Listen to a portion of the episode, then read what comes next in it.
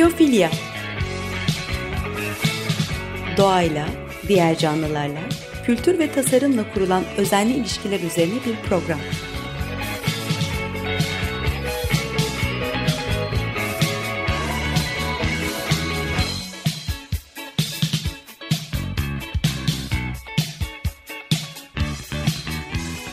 Hazırlayan ve sunan Nurhan Healer.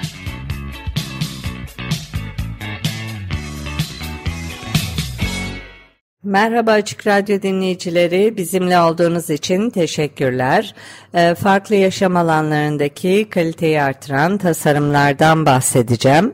İlk olarak e, Lemna'dan su mercimeğinden bahsedeyim. Mikroterra tarafından ölçeklenebilir, uygun maliyetli ve sürdürülebilir bir şekilde yetiştiriliyor. Ee, bitki bazlı gıda endüstrisi için fonksiyonel ve besleyici bir içerik mevcut su çiftliklerinde yetiştirilebiliyor. Nitrojen ve fosfor akışını durduruyor. Ekonomik bir yatırım, paylaşım ekonomisi yaklaşımından faydalanıyor. Dolayısıyla iyi bir birim ekonomisine sahip mevcut e, altyapı üzerine inşa edilebiliyor. Faydaları çok. E, besin kirliliğini azaltıyor. Sulu ekosistemleri koruyor. Lemna yani su mercimeği protein konsantresi sayesinde hayvan yemi kalitesini artırıyor. Sürdürülebilir olmayan proteinin e, yerini alarak sera gazlarının azalmasını sağlıyor. Tarım endüstrisinde su tüketiminin de azalmasına katkı sağlıyor. Ki neden böyle bir projeye kalkışılmış? Ee, Birleşmiş Milletler'in Gıda ve Tarım Örgütü'ne göre tarım e, besin maddelerinin fazlalığı nedeniyle en büyük su kirleticisi. Nehirlerin, göllerin ve nihayetinde okyanusların kirlenmesine neden olan e, esas olarak azot ve fosfor. Bu besinler e, ötrofikasyon olarak bilinen aşırı alg büyümesini tetikliyorlar. Artan nüfus ve gıda talebiyle durumun daha da kötüleşmesi bekleniyor. Su yollarındaki aşırı besin maddeleri çevreyi, insanları ve ekonomiyi olumsuz etkiliyor. Uluslararası azot ölçümüne göre çevreye attığımız nitrojen miktarını yüzyılın ortasına kadar yarıya indirmeliyiz. Yoksa ekosistemlerimiz zehirli gelgitler, cansız nehirler ve ölü okyanuslarla karşı karşıya kalacak. Emna su mercimeği yetiştirmek e, hayatı bir şekilde iyileştiriyor. Mikroterra'nın misyonu olumlu bir sosyal ve çevresel etkiye sahip suya yönelik döngüsel ekonomi çözümlerini yaratmak ve bunun için de biyoteknolojiyi kullanmak gezegenin kaynaklarının korunmasını sağlayarak tüm çiftçileri döngüsel tarım endüstri uygulamalarına dönüştürmek için güçlendirmeyi hedefliyorlar. Alıntıları kaynaklara dönüştüren bir döngüsel ekonomi fikri bir sonraki dünya krizinin suyla ilgili olacağı düşünüldüğünde bu işe kafa yoran bir proje olması iyi. Dünyadaki tatlı suyun %70'i tarıma gidiyor ee, ve bu artıkları devre dışı bırakmak veya kaynaklara dönüştürmek için e, Mikroterra bir şekilde çözüm oluşturmuş durumda.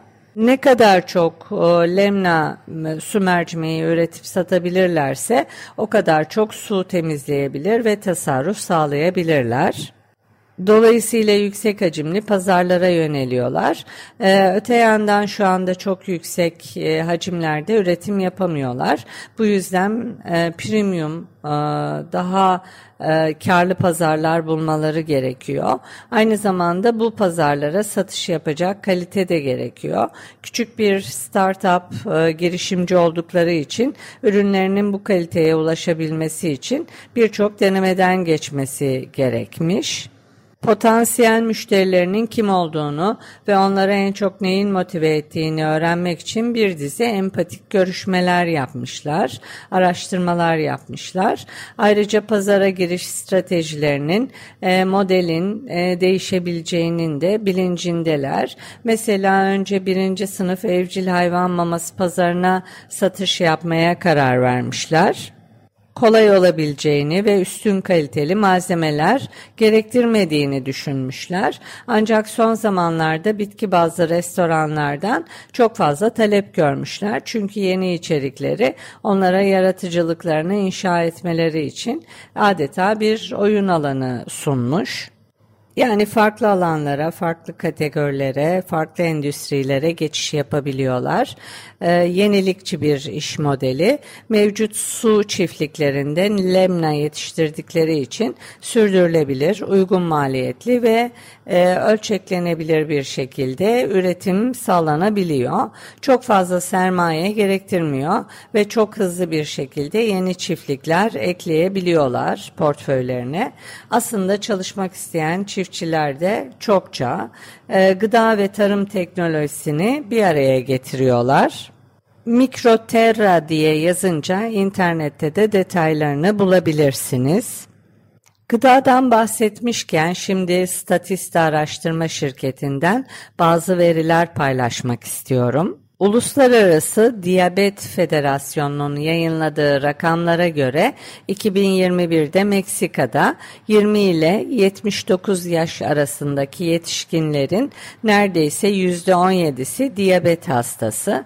Aynı yıl Meksika'yı %16 ile Türkiye, %15 ile İspanya, %14 ile Amerika ve %13 ile Çin takip ediyor. Ee, Çin'de bu oran 2011 yılında %9'lardaydı. Yani %13'lere çıkmış durumda 2021 yılında. Bunlar seçili ülkelerin diyabet hastası oranları. Fransız Polinezyası, Mauritius ve Kuveyt gibi yerlerde bu oran %26-%25'lere çıkabiliyor. 2021 yılında dünyada yetişkin nüfusun tahmini yüzde 10.5'inde %11'i diyelim diyabet var. Somut rakamlarla 2021'de dünyada 20-79 yaş aralığındaki kişilerin yaklaşık 537 milyonu diyabetli ve bu sayının 2045 yılına kadar yaklaşık 783 milyona çıkacağı tahmin ediliyor. 2021'de diyabet hastalarına en çok harcama yapan ülke Amerika Birleşik Devletleri. Şu anda bir diyabetik hastaya hizmet vermek ortalama 12 bin ABD dolarına mal oluyor. İsviçre hasta başına yaklaşık 10.500 dolar harcayarak ikinci sırada yer almış. Aynı yıl diyabetli kişi başına en düşük ortalama harcamaya sahip olan ülkenin tümü Afrika veya Asya ülkelerinden. Demokratik Kongo Cumhuriyeti yaklaşık 156 dolarla kişi başına diyabetle ilgili en düşük yıllık sağlık harcamasına sahip. Tüm bu hastalıklar ve çevre bilinci insanları sağlıklı besinlere yöneltebiliyor. Bitki bazlı gıdalar artıyor. Ee, küresel bitki bazlı gıda pazarının 2025'te 78 milyar dolara ulaşması bekleniyor. Tahminler 2030 yılına kadar pazarın iki katından fazla artacağı yönünde. Bitki bazlı pazar şu anda 44 milyar dolar civarında.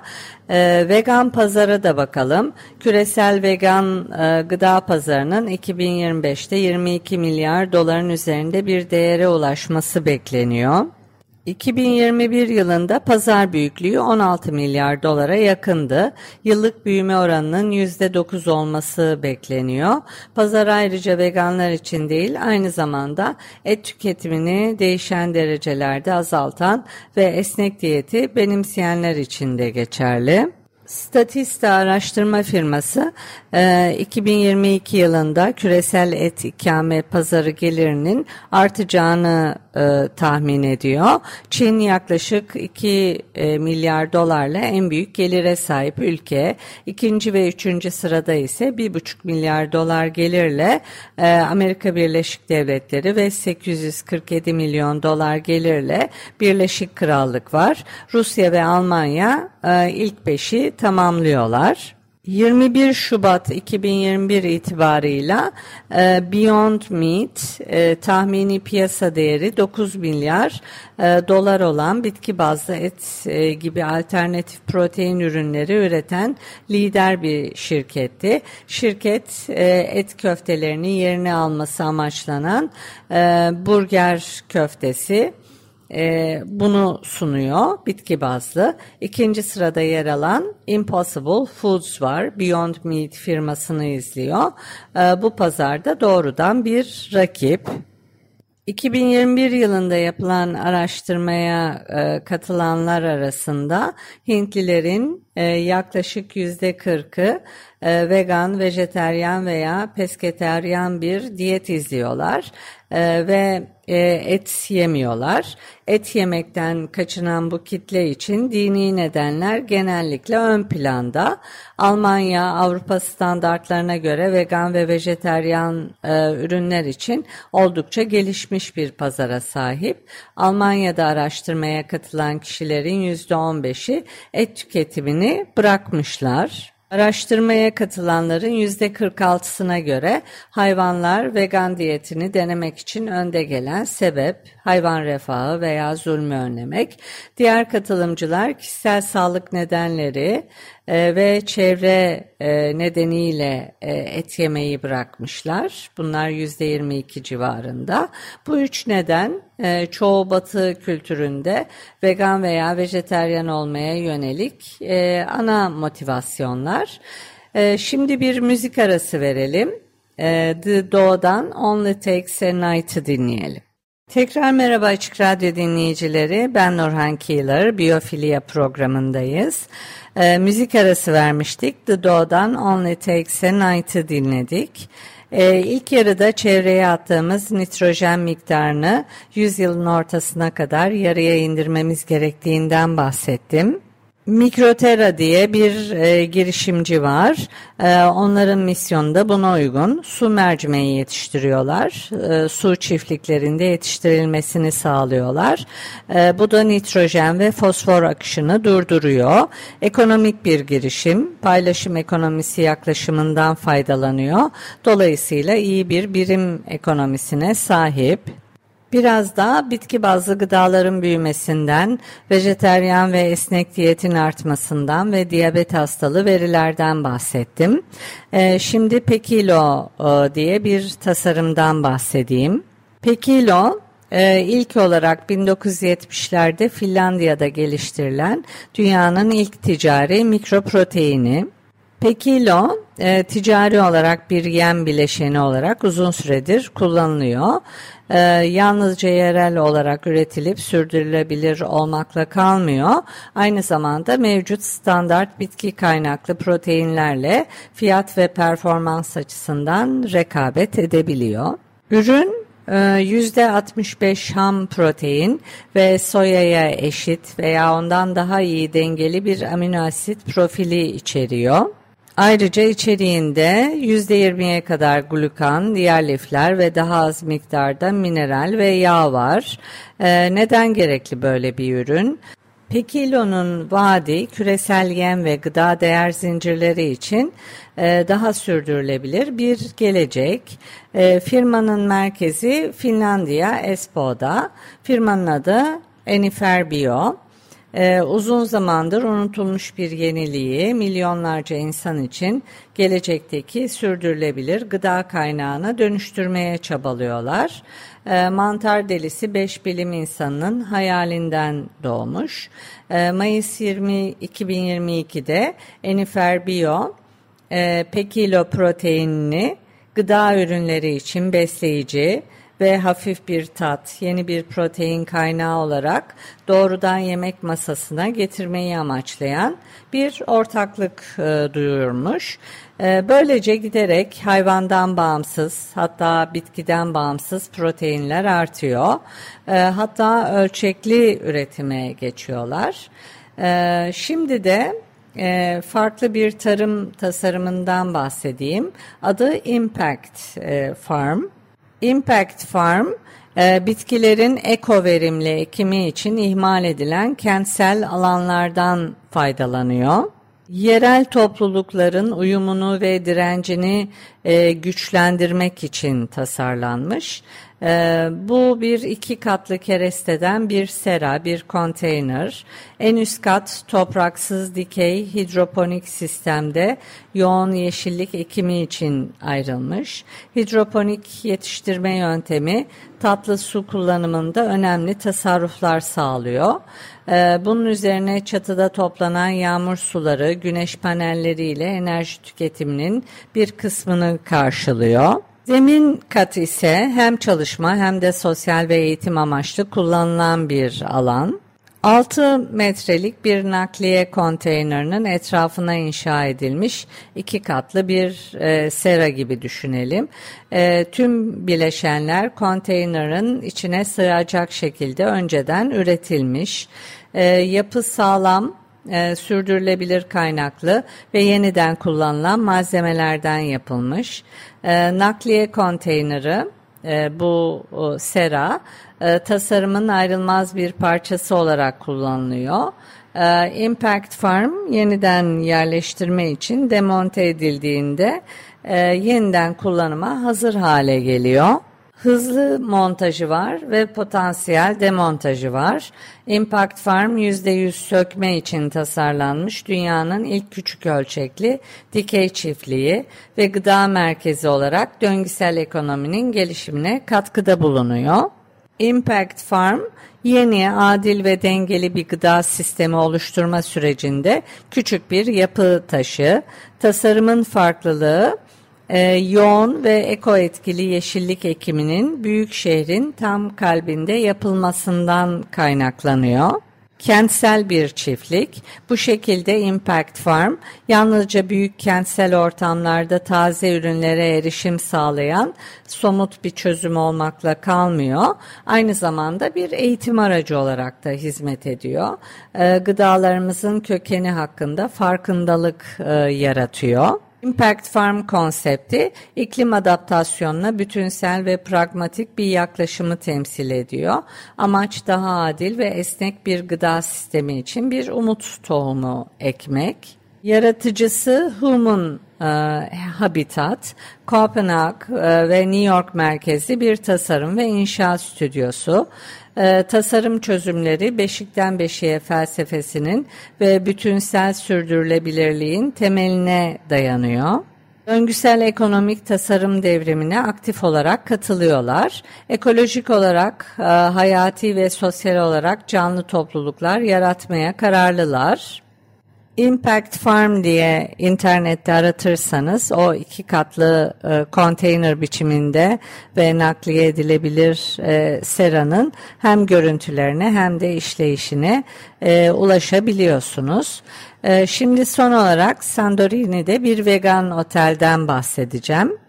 Yunan Mimari Stüdyosu Capsimalis Architects tamamen vegan malzemeler ve aksesuarlar kullanarak Sandorini adasındaki Fira'da bir otel tasarladı. Ethos e, Vegan Suites adlı küçük otel e, Sandorini'nin başkentinde Capsimalis Architects tarafından tamamen yenilenmiş tipik bir 20. yüzyıl evi. Otelin 5 suiti var. E, çevre dostu, çevre ve hayvana zulümden uzak, vegan konsepte etrafında tasarlanmış. Ayrıca tabi misafirler için vegan yiyecekler sunan bir resepsiyonu ve mutfağı var. Otel genelinde vegan misafirperverliğin kullanımını, özelliklerini e, ve ilkelerini görebiliyorsunuz. E, vegan, geri dönüştürülebilir ve yerel kaynaklı malzemeler ve mobilyalar kullanılarak inşa edilmiş. E, iç duvarlar kenevir, kum ve koçanlarla kaplanmış. Bina ise seramik, meşe ağacı ve ketenle döşenmiş. Simalis Architects ayrıca toprak tonlarını ve doğal malzemeleri kullanarak e, ve mekana su özellikleri ve bitkiler e- ekleyerek biyofilik tasarıma odaklanmışlar. E, tasarımın temel konsepti zaman içinde birçok değişiklik ve eklemelere maruz kalan Fira köyünde mevcut binanın yapısını kullanmak e, ve doğaçlama yapmak. Otelin sahipleri binayı e, yapısal bütünlüğü, uygun yerleşim planı ve 1956 Sandorini depreminden sonra adanın mimarisinde bulunan tipik özellikleri nedeniyle seçmişler e, Yunan mimarisinde kullanılan temiz hatları oluşturmak için korkuluklar, kornişler ve duvarlar yapıdan kaldırılmış, doğal ışığın otele yayılmasını sağlayan ve yarı özel alanlar yaratan delikli duvarlar inşa etmek için malzemeler kullanılmış. Bina geleneksel Fira köyüne ait olduğundan köyün orijinal kübistik yapısına entegre edilmiş sade bir form oluşturmak istemişler. E, teras misafirler için vegan yemekler sunan sebze ve otlar yetiştirmek için de kullanılıyor. Ee, çağdaş ve enerji e, verimli bir bina, yalıtım malzemeleri ve enerji tüketimini azaltan teknoloji kullanarak biyofilik, bioiklimsel ve sürdürülebilir bir alan elde etmişler. Ayrıca doğal ve geri dönüştürülebilir malzemeler, e, bitkiler ve yeşillikler, su özelliklerinin eklenmesi, doğal ışık ve temiz hava kullanmışlar. E, açıkçası fotoğraflarına bakmak bile huzur veriyor. Ayrıca çok iç açıcı. E, evet bir programın daha sonuna geldik. Edit için Açık Radyo Prodüksiyon ekibine teşekkür ederim. Dinlediğiniz için çok teşekkürler. Bir sonraki programda buluşmak üzere. Hoşçakalın.